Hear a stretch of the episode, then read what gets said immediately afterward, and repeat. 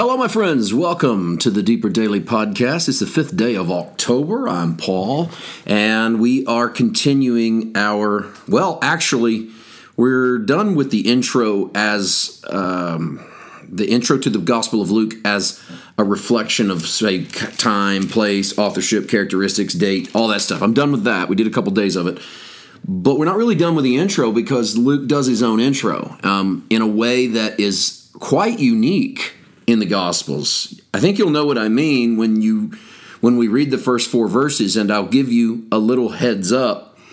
This is probably four verses in a gospel that you've never heard preached. I've been in church for 46 years. Been around ministers, ministry, literally my entire life. I've preached for 30 plus years. And I've never preached the first four verses of the Gospel of Luke. I've only used them if I was teaching this book and just read right through them as an intro. They're so they're so little talked about that they sound they don't even sound like they come from the Bible.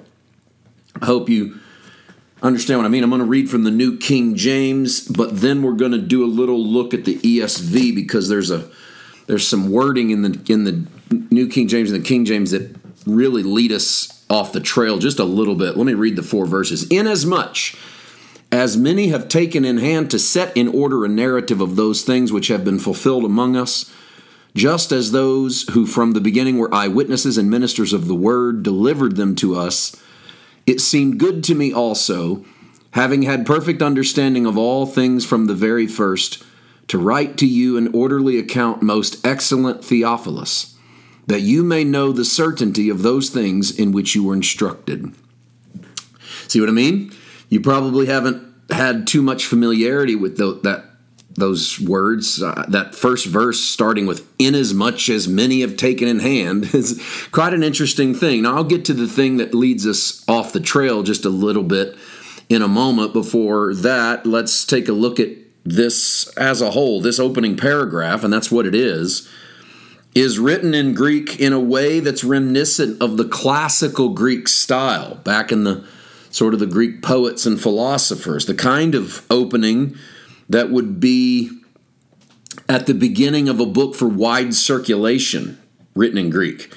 Luke addresses Theophilus, explains why he is writing the story, which is much like John does, where John does it at the end of the Gospel of John. Remember, and we talk about this, I always talk about this when we study the Gospels because I want I, I don't want you to see the Gospels as a biographical sketch. They were not writing chronological history. They were not writing biographical history. Remember when we started Mark, Mark opens with the beginning of the gospel of Jesus Christ, the Son of God. And so Mark believes he's giving you the start of the good news or the evangelion of Jesus, the pronouncement of Jesus, the anointed, the Son of God.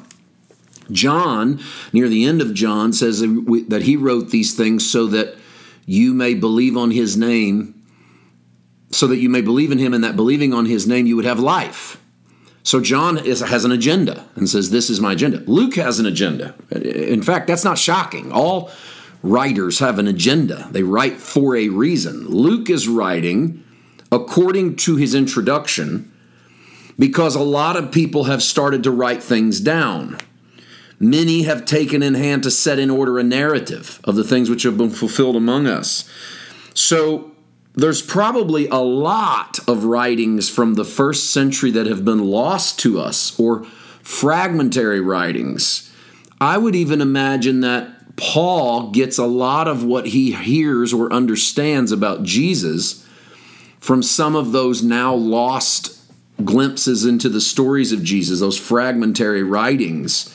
Luke admits in verse 2 that he's not an eyewitness. So he was not one of the 12 disciples. He was not someone who walked with Jesus. In that respect, Luke is very much like Paul, even though we, as we said yesterday, there's not evidence that Paul led Luke to Christ, but he's a lot like Paul in that he's not in that immediate generation that actually saw, touched, or talked with Jesus, but he's in the same generation with those people. He's one people removed from that.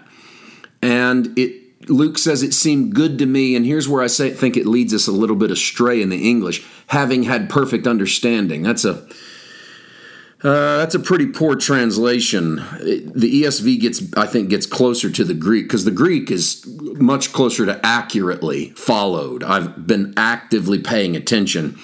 The ESV says, It seemed good to me also, having followed all things closely for some time past, to write an orderly account for you, most excellent Theophilus. So there's no one that has perfect understanding. That's if you read this in the English and then walk away thinking, that that's possible. I don't think it is. I don't think any of us have perfect understanding in that we we have it all figured out. Uh, that's that's not not only do we not have it all figured out, I don't think it's possible on this side to have it all figured out because we're only seeing half the coin. We're not in the entire realm of the spirit. But also it's not supposed to be our goal to have it all figured out. I know in this age of information, we think that being right and having things figured out is part of our responsibility.